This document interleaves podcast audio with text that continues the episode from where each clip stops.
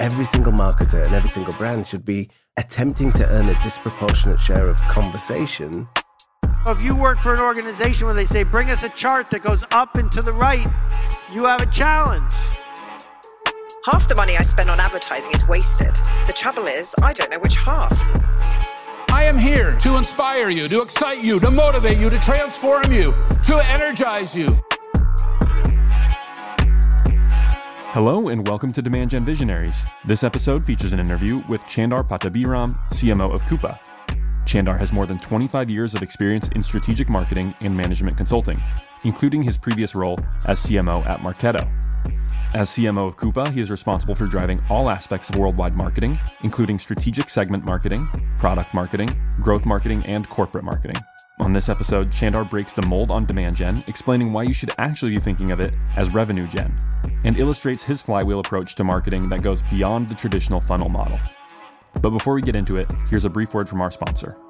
Today's episode is brought to you by our friends at Qualified.com. If you are a B2B marketer who has always dreamed of knowing when a qualified prospect is on your site and being able to talk to them instantly, now you can.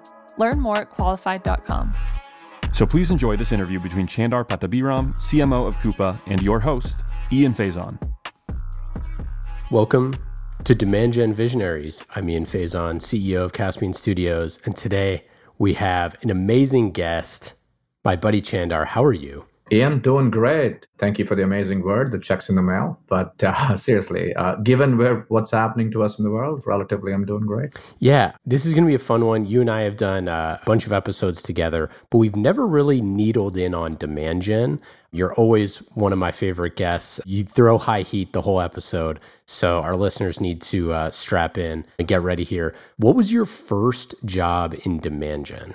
I think my first exposure to how to do demand gen in a programmatic way was sometime around 2006, 2007. You know, I was running product and channel marketing for a company called Cast Iron, which was the first appliance company in the cloud space. Uh, and we ended up being bought by IBM in 2010, the first cloud computing company they bought.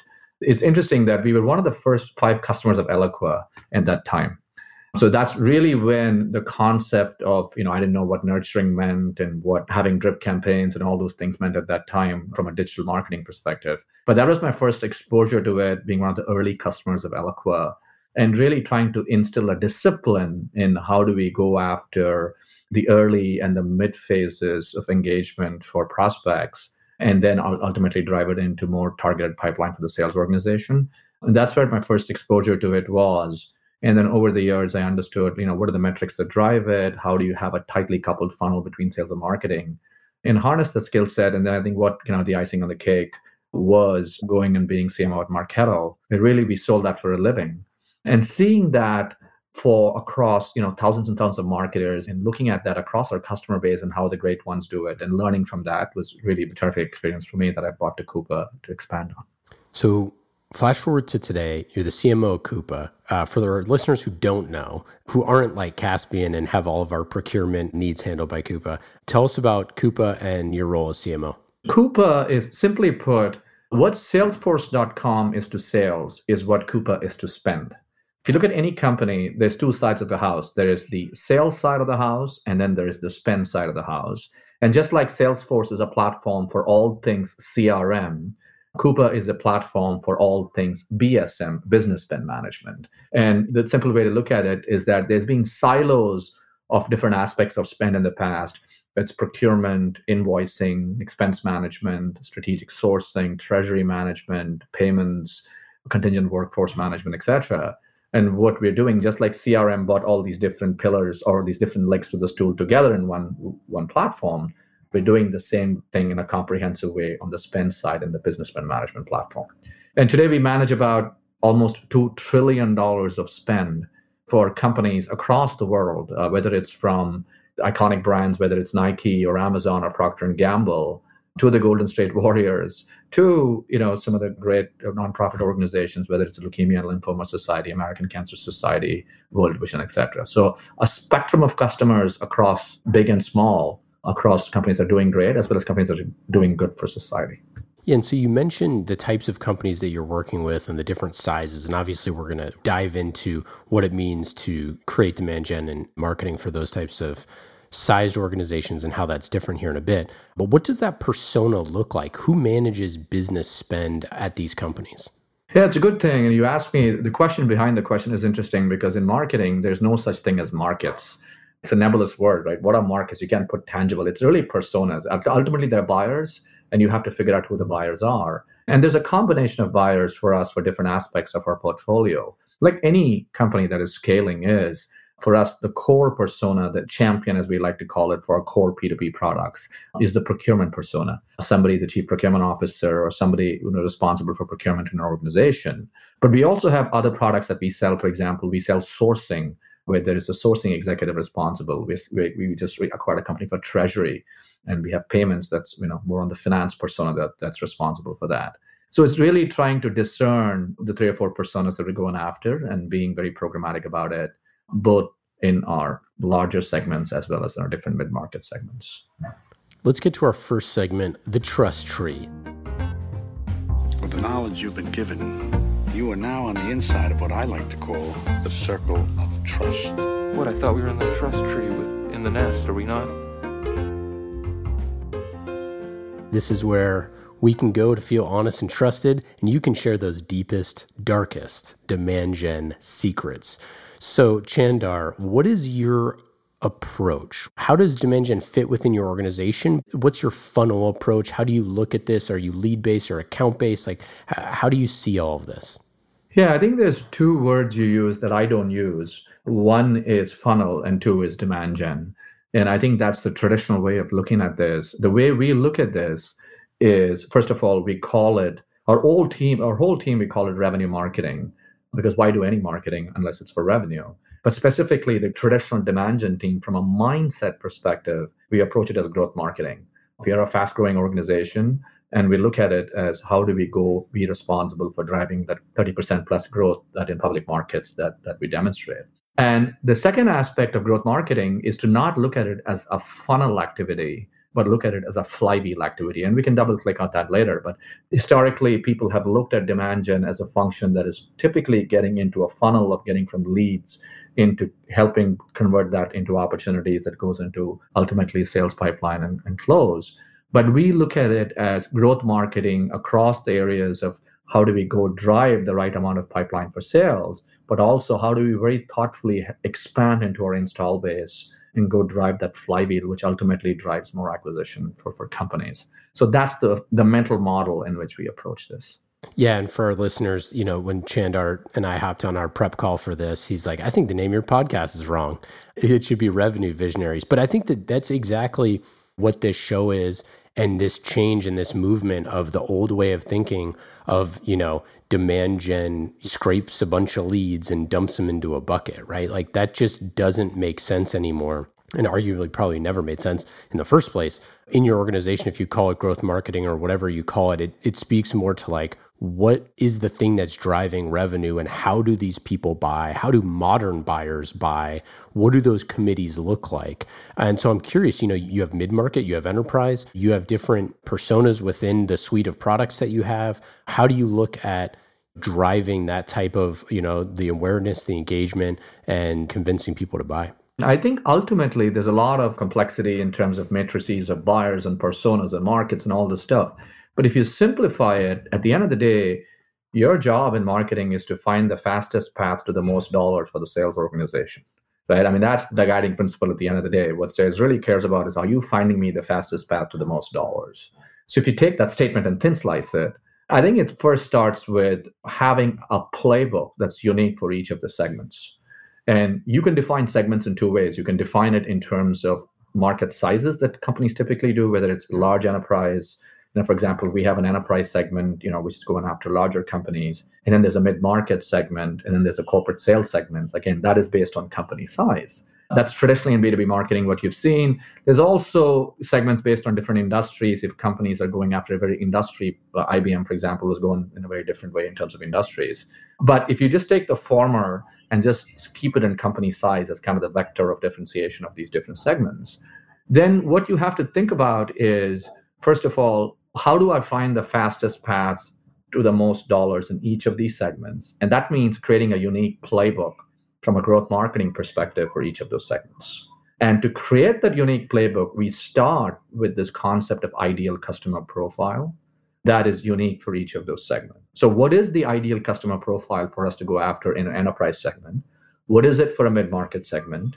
And then what is it for a corporate sales segment? You can do the back of the napkin using a few variables, whether it's, hey, you know, industries where you're successful, the competitive win rates in those industries, where you find your product market fit, or you can get a little bit more sophisticated to get some predictive analytic tools. We have used one of those in the last three years to create our ideal customer profiles in our enterprise, mid market, and our corporate sales segments. And once you start with that, then ultimately what that translates into a set of target accounts and a set of certain industries and a set of certain regions where you want to focus on and we start with that as kind of the first place to go and say, is we're going to design plays to go after this ICP. So that's the starting point. I don't want to give a long, elongated answer, but I think that's a starting point for that. Uh, yeah. Well, yeah, and we're going to get into the plays here in, in a second. So you mentioned the flywheel versus the funnel. And I think that this is something that's a pretty big paradigm shift. And I think how especially non-marketers see marketing. I think like all of them now are at the point where they see marketing as the funnel or sales as the funnel and like we know that the top is marketing and eventually that hands off to sales and then sales has it and that's the old way of thinking. Whereas if you were to go to your CEO or your board and say no we have a flywheel approach they might be familiar with Jim Collins flywheel right? Yeah, yeah, flywheel yeah yeah. They might be familiar with that but maybe not how it relates to marketing. So like what's this flywheel yeah, so let's kind of double click on that, right? So, first of all, marketing in the traditional funnel sense has been a sequential problem, which is hey, I go do a set of activities early, middle of the funnel, translate into sales in the later part of the funnel, and then they take over, right? So, to me, it's not a sequential game as much as a simultaneous game right now, which is sales could be engaging prospects late in the funnel, and you could still be coloring the sky Coupa blue, as I like to call it, like what are the set of activities that we're doing especially if you have longer sales cycles in certain segments that there's no reason for you not to be engaging them even if they are in stage two stage three of your sales pipeline right? So that is one shift in terms of don't make it sequential problem make it a simultaneous thing unless they get to very very late stage where you know you don't want to spend those marketing dollars it's probably more effective not spending it there very late stage. But before that i think you can still continue that mindset of my job is to color the skies Coupa blue as i like to say as they go through this journey very late to the process. So that's one aspect of it. The second aspect of it is don't stop there, because if you look at traditional B2B spend, 80 to 85% of spend, and there has been studies from Deloitte and others that has been on acquisition marketing. And the both's pretty imbalanced, right? Because a lot of times you're evaluated based on, hey, how much sales pipeline did you get? The CEO says, have you done that? So you invariably measure your spend that way. The funnel approach basically says that balance the boat a little bit more and spend more and get dedicated program dollars and people dollars to expansion marketing that helps you do, do cross sell from a, from a growth marketing perspective than just the traditional stuff around acquisition marketing. So those are aspects that we have consciously invested in. In my Marketo experience, for example, what we're doing at Coupa. And then, of course, there's advocacy marketing and stuff that completes the funnel. So if you look at the simple way to look at the funnel, there is awareness, acquisition, expansion, and advocacy. And that's how we look at marketing from a flywheel perspective the ways in which that you organize your team to focus on those do you look at it as i'm going to align marketing resources on the different sections of the flywheel or is it by the different account teams? How do you look at that? It's the power of and not the tyranny of or in what you just said. Because let's go back to first principles of b2b marketing right? B2b marketing success is primarily depending on sales success and sales and marketing alignment. So, in my first principles of organizational design for growth marketing, the first thing for us I do do is I want to align a growth marketing leader to a sales segment leader. Because at the end of the day, when a sales segment leader wakes up and says, I want to make my particular segment successful, you want a growth marketing leader waking up in the morning and thinking about the same thing. So, for example, what does it tangibly mean? We have an enterprise segment, we have a mid market segment, and we have a corporate sales segment. Or let's just say we have an EMEA segment. And so there is a sales leader assigned to that, and we would align a growth marketing leader aligned to each of those particular segments. Now, in addition to that, there is in organizations, there is a leader for cross sell. And it all depends on how that is being defined in a matrix organization. And if that is the one, I would align a growth marketing leader for the cross sell business too in such a way that you're thoughtfully aligning it to the flywheel here where cross sell is, is a unique thing that somebody's responsible from a pipeline perspective as much as your acquisition marketing. So that's the way, first principles of aligning it to how your sales leadership is designed. I love that. And I think that a lot of times you have, you know, organizations, especially large organizations, that can't figure out how to not jump on each other's toes, right? And you so you have people that are saying, especially when you have like this cross sell opportunity, is like, hey, lay off this account. You know, don't don't do this. And then what that creates is a marketer who has no idea that any of that sort of stuff is going on, who's slamming that same persona like over and over and over again yep. with these cross sell things. And it's like, we deliberately did not want to push cross sells into this like persona right now because they're dealing with X, Y, and Z. So, like, why do they keep seeing ads for that, for example, or events or whatever? Oh, it's a great point. And typically in that, if you really want to be a little bit more surgical about it and, and double click on that, some of the challenges that companies don't do, and, and again, I'm not saying you're utopia here, but just generally what I've observed in my experiences and looking across different marketers is you have to be very thoughtful on when is the right time to cross sell certain products in the customer journey. So if somebody has gone live in the first six months of any software product and they haven't completely adopted the features and functions of the of what you've sold them, it's not very thoughtful for you to go and sell additional features or market additional features in a one to many way before you're ensured adoption and success and value based success of initial products. So that's why a, a, step that's missing in growth marketing organizations is adoption marketing, right? Because adoption marketing is about ensuring that your customers are successful with what they have bought before you go into expanding your presence into these customers. So in the last two companies I've been at, whether it's Coupa or Marketo, CMOs there, is I have invested in adoption marketing as in people dollars and program dollars to do that successfully before we get into expansion marketing. So that to me is very, very key and being thoughtful there. And a lot of companies don't do that. Yeah, I totally agree. I mean, you see the uh, the onboarding email with the link of like, hey, tell a friend. It's like, dude, I haven't even opened the platform yet. Why would I tell a friend? Seriously. And to me, in that, and what is adoption marketing sounds like some fancy MBA word, but really it is imagine you're marketing to your customers in a one-to-many way, just like your CVMs or customer value managers or customer success managers or your implementation folks are going into your customers and saying, "Hey, these features, did you know you have all these capabilities?" Imagine doing that in a one-to-many way when you're hitting all your install base who have purchased a particular capability and says, "This is how you can practically use it." And that kind of adoption, educational marketing about the features and functions that they've bought before you start showcasing, "Hey, here's all the other products you can buy." Right. So I think there's some thoughtfulness that needs to be applied to it uh, today.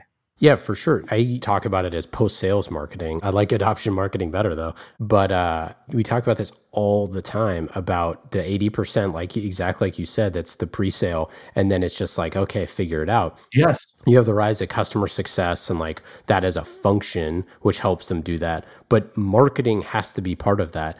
Yeah. So the difference there, just to make that point, and I'm being passionate about it, customer success can handle it in a one to one and a one to few way marketing can augment that in a one to many way. So that's why it's the part of and again that if you can provide the air cover for this, it's going to make that job in the one to one and the one to few that much more easier for that customer success professional. And that's why the chief customer officer and the chief marketing officer can be great wingmen in this process to go make that happen. What are things that you think are the best practices there to do adoption marketing? Well, I think the first best practice is to assign somebody to do it. so I think it starts with that. A lot of companies don't and then put some program dollars against it. But it's also very important to partner with your chief customer officer and his or her team to really understand the journey and says what are the set of capabilities we want to showcase for adoption? What capabilities do we have challenges in adoption? So for example if you're selling a set portfolio of capabilities some might get naturally more adoption some might be more difficult to find or difficult to, to, to get adoption. So identify that and then do a more programmatic effort to showcase those. And did you know that this is how these capabilities can be powerful to you and the value that you can deliver? When having close synergies with your implementation and your customer success teams, along with your marketing team, to create that nurture stream of adoption marketing campaigns for you to do, right? And I think that's in the first six months of a journey of a customer. You got to be very thoughtful there, right? Because by the time you get to year three and you're doing adoption marketing and it comes to renewal time, invariably that customer is going to come back and say, I don't need that capability. right? And you're going to get some, at least, you know, may not get churn, but you're going to get decreased dollar value because they didn't see value in that capability that they bought to begin with. So it's really important for you to hit that in the first one year. And then based on that, map out your expansion strategy and what specific products can I go market at specific times in that journey based on that, right?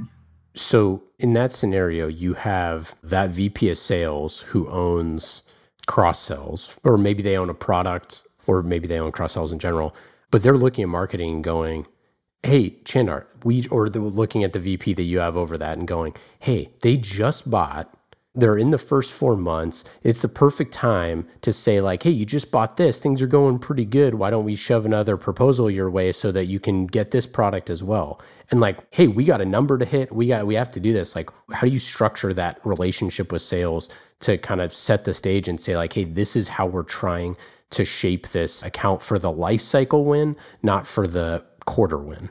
No, it's a good question. You know, did Winston Churchill say this? At the absence of data, my opinion is better than yours. yeah. Uh, or somebody did. So uh, let's, I mean, all good quotes, maybe we should assign to Winston Churchill because he said a lot of them anyway.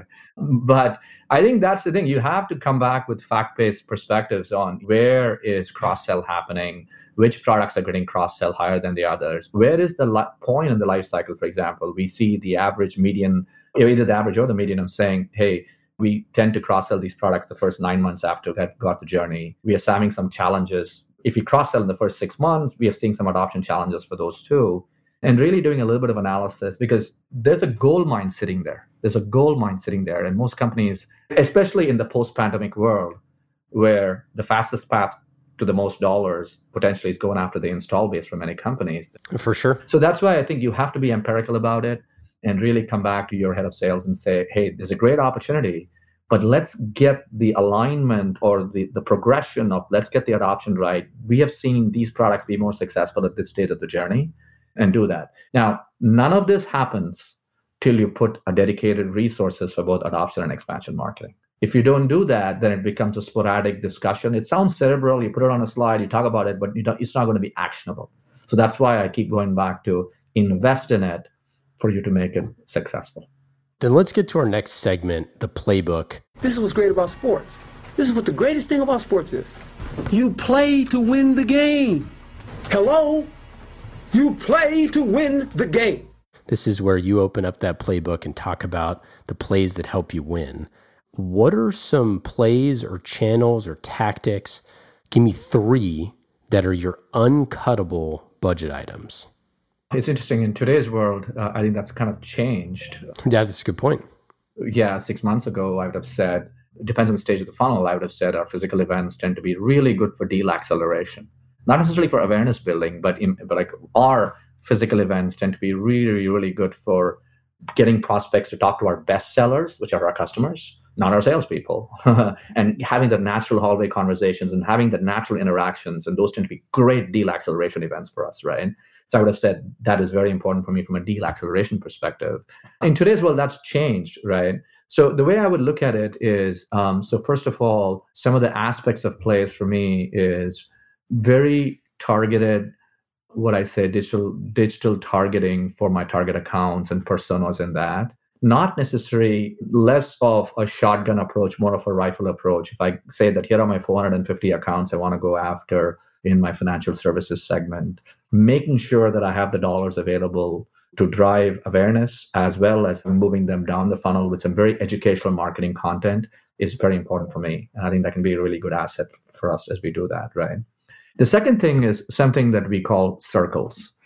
And what we have done is is something very different. A lot of these people, a lot of marketers today are running these virtual events and claiming victory in engine room metrics or vanity metrics, right? I got 10,000 people to register. I got 10,000 people to register. I got 8,000 people to, you know, download something. But that doesn't really move deals forward as much as build some awareness to some extent. So instead of spending $100 on running a big virtual event for two days for 10,000 people and getting some vanity metrics, what if I spend those $100 in running the one to few circles, like the Google Circle idea, like get eight prospects and four customers into a wine tasting room and virtually and get them engaged and have those conversations. You get out of the way and create those natural hallway conversations that you have had in a more targeted way in a one to few manner. So rather than spending $100 on a one to many virtual event, I would much rather spend that $100 on these 10 circles that I can go engage. So that's been a shift that's been very important for me in the spirit of deal acceleration, right? So go write a whole, we can talk a whole segment on it.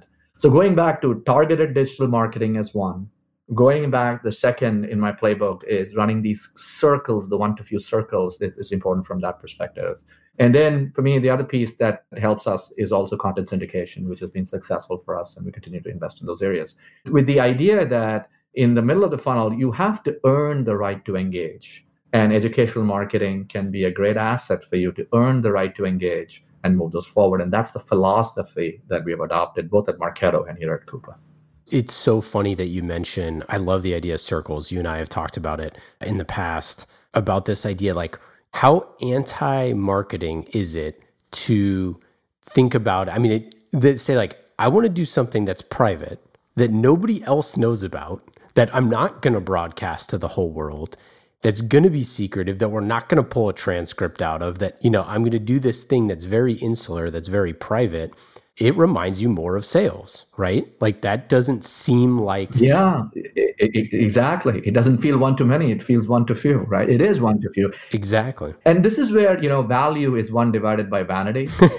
and so you got to take the vanity metric out of it. And really, I mean, I got to credit my CEO in terms of thinking those ways and saying he's not looking for vanity as much as value here and saying if my goal is deal acceleration then i should not be worried about my vanity metrics or i should be only worried about my value metrics. And in today's world in today's world especially i mean there's playbooks for different segments but there's also playbooks for different times.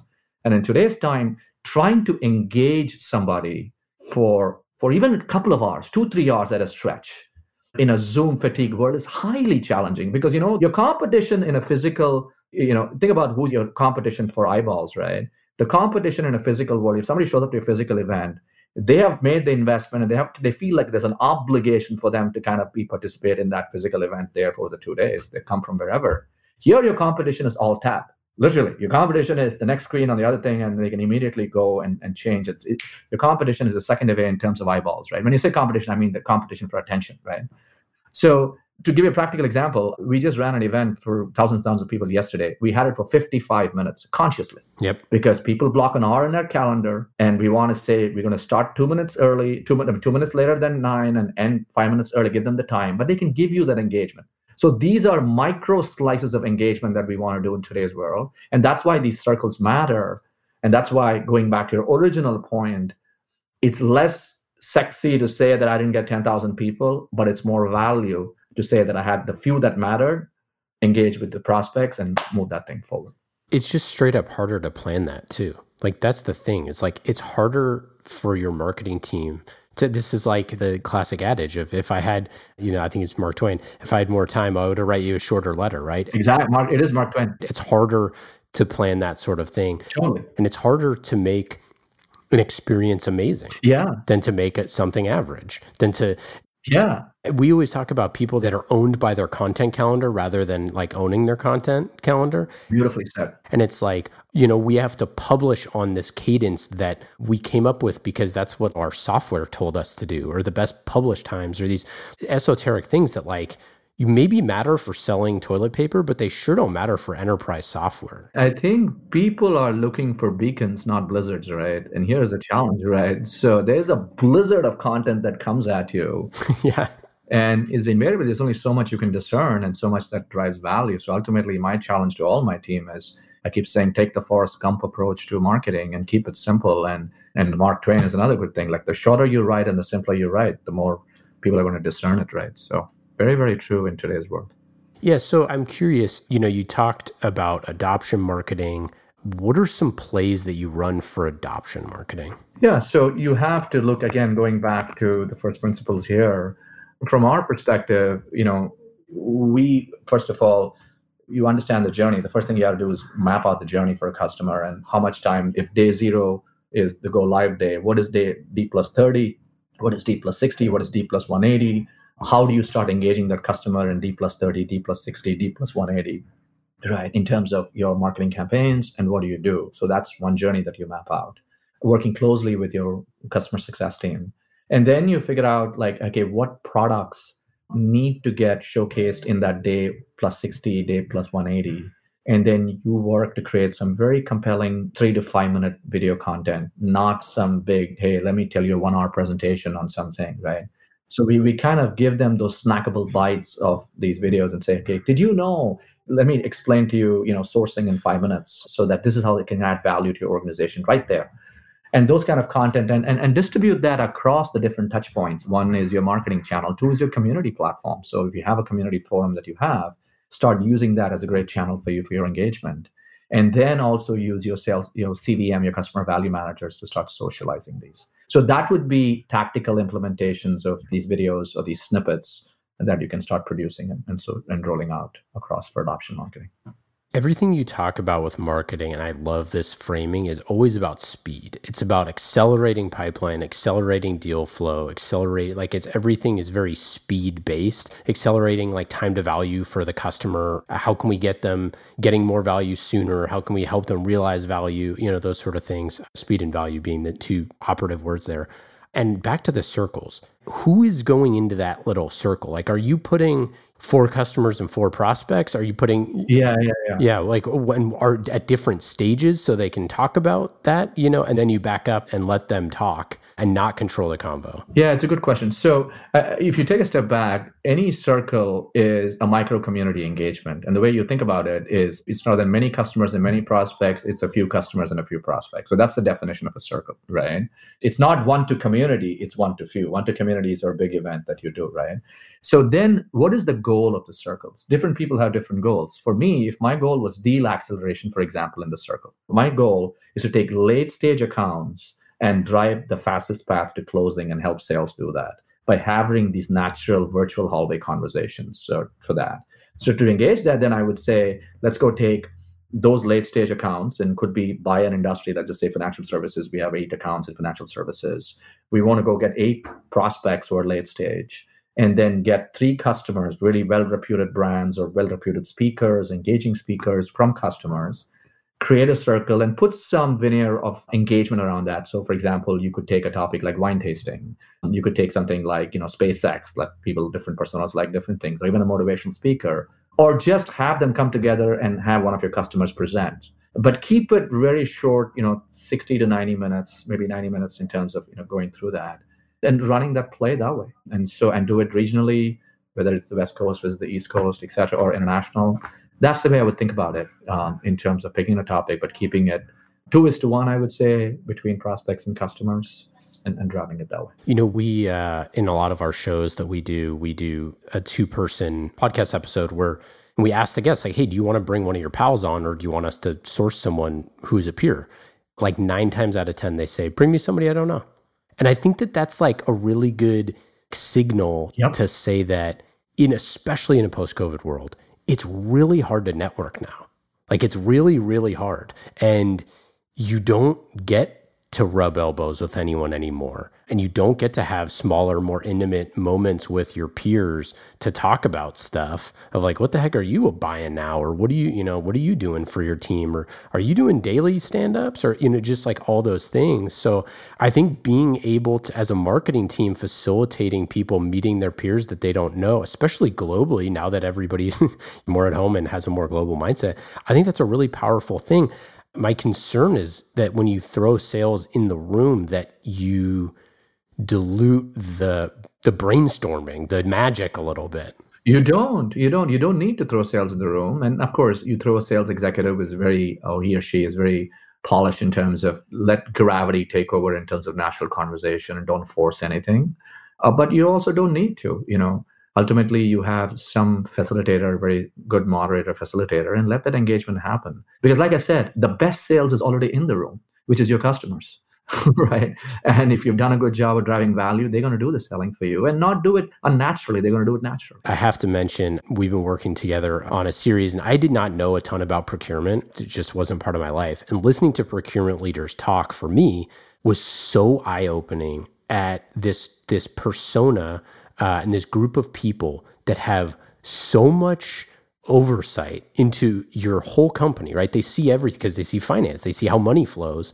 And so you have this group of spend setters, this really powerful group of people that are the next generation of business spend leaders that are going kind of having this transformation from like almost like you know i don't want to say back office to front office but that sort of thing kind of like similar to the way that i happened with it where it was like it went from the back office to like literally a seat at the table because they control digital transformation. It feels like big business spend is kind of in that moment. How do you kind of shape a transformation? I mean you did this with marketing nation with marketo. Like how do you think about this?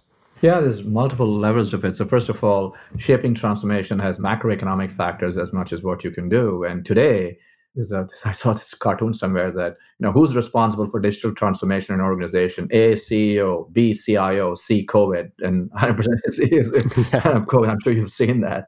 So I think there's an yeah C C yeah. yeah. So I think there's a natural effect for companies that's driving, especially the. I mean, smaller Silicon Valley companies says it's a no brainer. Of course we do it, but if you look at large, large, large institutions, it's not easy to kind of change the oil tanker very fast, right? Move it right. So I think there's a natural forcing function that's happened. But going back to for us, you know, how do we? I, guess there's multiple layers to this. Is you know, how do we showcase how our community or our personas are leading that transformation right you have to say that okay how is your persona Im- impacting the business because ultimately job if you do it really well advocacy marketing at the end of the day is not them advocating for you it's you advocating for them.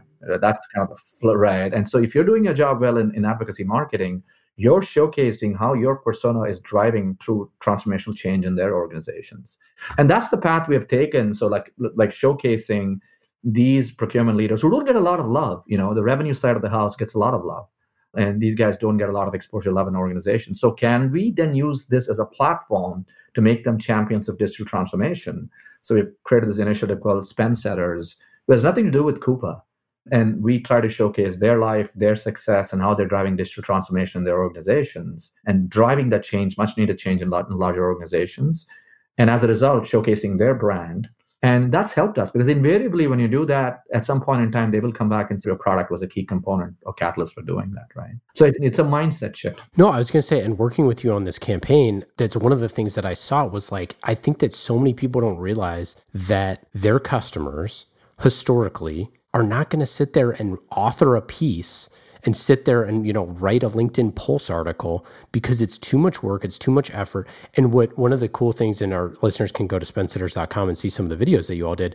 But I think that part of the thing on this is that helping your customers find their voice and accelerate that is not an easy thing to do, but it seems like it's such a no brainer. How can you not be doing that? Totally. Really great point. You know, Terrell Owens, what did he say? I love me some me. And that's true for all of us in life, right? So if you can showcase kind of, you know, the reputation mechanic of people and really drive reputation mechanic as a great motivator to drive advocacy.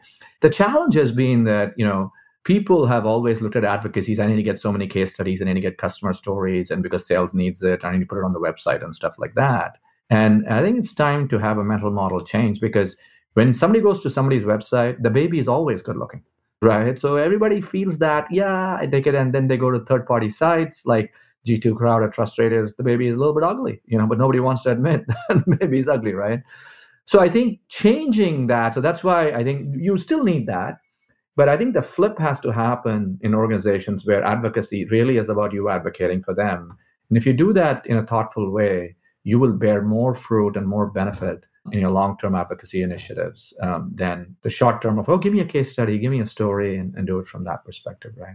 I, I, would tell you this is that so so i had was cpo one of the large companies in the largest banks in the world very well-known company and he told me hey John, we created this spend setter video and says you know i've heard from from a high school friends. I haven't heard from for like 15 years right? And that's mission accomplished for me. If his personal reputation got that great. So I think that's the flip that we all need to do. And growth marketing plays an important role in that because you can use that asset to market your community on that person's success. And and they can use that same asset to market within their company of what they have done. So. Yeah we get all the time you know hey can we take a photo? My husband didn't think that why anyone would be interviewing me. Seriously. But the thing though the, the final insight on that that i'll say is so many of these people have so many things they don't even realize that they just do day to day that's just like, you know, hey, this is par for the course for us. But then when you take those insights and you share them with, you know, other people, the actual practitioners sharing with their peers, like, wait, you do a morning stand up for 15 minutes? Like, we don't do that. You know, it's just those little things are really powerful. And I think Yeah. figuring out ways to market those, I agree. You have to find, but the, the measure can't be just impressions, right? It has to be impact. Yeah, I think you know the engine room metrics of marketing has been you know it's been a bane for all of us, and I keep saying it's not the engine, especially for growth marketing. It's that engagement metrics between with sales and other leadership that matter more than any engine room metrics of impressions and clicks and visits and all that stuff, registrants and all that stuff, right? So Our next segment is the dust up. Uh oh. Here comes trouble. You may have heard that there was a dust up involving yours truly. And now we've got a wild scrum with fights breaking out all over the place. And it is getting really ugly as we've got punches and kicks.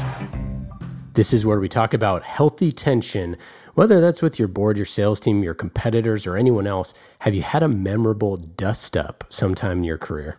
Yeah, I have. I mean, look, many times, and as long as it's done with respect and it's done with fact-based perspectives, it's welcome because, as I say, we have an obligation to dissent, and it's a McKinsey line, but it's very well established in, and it's very, very applicable in leadership that you have an obligation. Group thinking can be your danger to you, and it happens in sales and marketing. So, you know, I have had situations where the sales leadership has said, hey, this is the wrong set of tactics to go do. For example, the previous company I had, the sales leadership was very much focused on the SMB business. Hey, let's go after the velocity engine. Let's go to the velocity engine all the time. And so, you know, my, my team had come and said, no, let's actually implement an account based strategy for the mid market and corporate sales business, which was not done. Typically, it was done for the enterprise business. And sales leadership is like, why would you go focus on that as opposed to driving more money on the inbound engine? Because we, were, we had a big inbound engine going. And we ended up realizing that our ASPs can be about 40% higher if we end up doing that kind of account based strategy, even in the mid, in the lower end of the mid market approach, if you do it thoughtfully. So that kind of healthy tension and, and bringing a different perspective and hypothesis based tension in, the, in, in, in that th- system helps. Now, you don't hit 100% batting average on those, but if you're batting, you know, anything more than 33%, you're good in terms of those hypotheses and bringing those tensions. So that's a practical example of what happened. Chandar, how do you view your website? No, I think that I view a website as the most strategic weapon in marketing for us, right? And for us, first of all, I take inspiration from Malcolm Gladwell, who told me that you know strong verbs, short sentences is a key to communication strategy, and that's no more perfect vehicle than the website for that. Is can you get your message in a very succinct way because attention span is so difficult. If you don't have them in the first few seconds, you've lost them. So can I do that? But I view the website as a vehicle for conversation. I don't view the website as a vehicle for just one-way information dissemination. But can it be a vehicle for conversation to start the conversation and move it forward in a journey? And it's an important asset for us in that way. And it's a top lead generation tool for us. I view that, and just not in the acquisition marketing I've talked about, but also in expansion marketing. It's a strategic weapon for us across the board. Let's get into our quick hits. These are quick questions, quick answers, just like conversational marketing with qualified.com. Qualified prospects are on your website right now. You can talk to them quickly with qualified.com. Quick and easy, just like these questions. Go to qualified.com and learn more. Chandar. So, what is, after this is all said and done here, hopefully someday with COVID, what's the first restaurant you're going to go eat at? Amber in Santana Row. What about, uh, have you picked up a hobby in uh, during shelter in place or a habit? I've gone back to drumming. I bought a conga drums and along with karaoke, I'm trying to learn some. I used to be a drummer in high school, more passion than talent, but it's a great opportunity for me to go back and augment that skill set. We broke out the uh, the piano. My fiance plays the piano. Cool. And she's like a killer piano player, but she never plays because we didn't hadn't didn't have it set up. And so it's pretty amazing. Nice, nice, very cool. If we can start a band, you can be the drummer. We should do let's do a band, right? We can, you, you got to bring some uh, classic rock into it. So that's my favorite. So you better she can play some good old uh, Doors and Led Zeppelin. I'm in. Oh yeah, she can play it all. Is there one one piece of advice? I know you've given a ton, but just for CMOs that are trying to like figure out a demand gen strategy for the first time, I would you know say the same thing. Don't view it as demand gen view it as growth marketing because the way you call it and the way you view it gets permeated throughout the organization at your departmental level at the ceo level and at the board level. And so i think it's important to say that i'm going to call it growth marketing and i'm going to view it as a full flywheel strategy than a funnel strategy would be my advice Awesome, Chandar. It's just, man, I learn so much from you every time we chat. Every for our listeners, go check out Coupa if you need some business spend help. Any final thoughts? Anything to plug? No, I think you know. Check out if you wanted. I talked about the circle concept and some of these one-hour events rather than these virtual events. We just did one yesterday with Dr. Larry Brilliant, one of the great epidemiologists in this world, who inspired us on why the world is going to be better rather than worse. If you want to check it out, go to coupa.com/smarter. You can listen to his talk. Awesome. Thanks again. Take care. Thanks, Ian. Great to be with you again. Demand Gen Visionaries is brought to you by our friends at Qualified.com, a conversational marketing company that's on a mission to transform the way B2B companies sell. Go to Qualified.com to learn more.